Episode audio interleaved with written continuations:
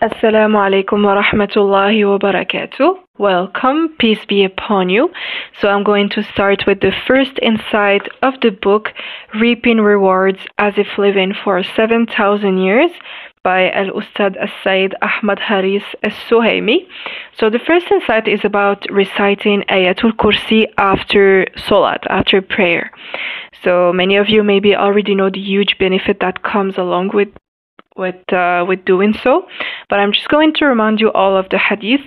So the Prophet sallallahu alaihi wasallam said, "من قرأ في دبر كل صلاة مكتوبة آية الكرسي لم يمنعه من دخول الجنة إلا أن يموت."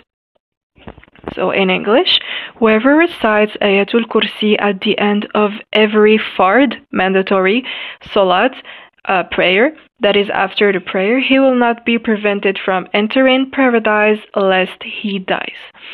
So, if you understood uh, clearly, this means that if you recite Ayatul Kursi after each mandatory prayer, um, the only thing that will separate that will separate you from Jannah is death.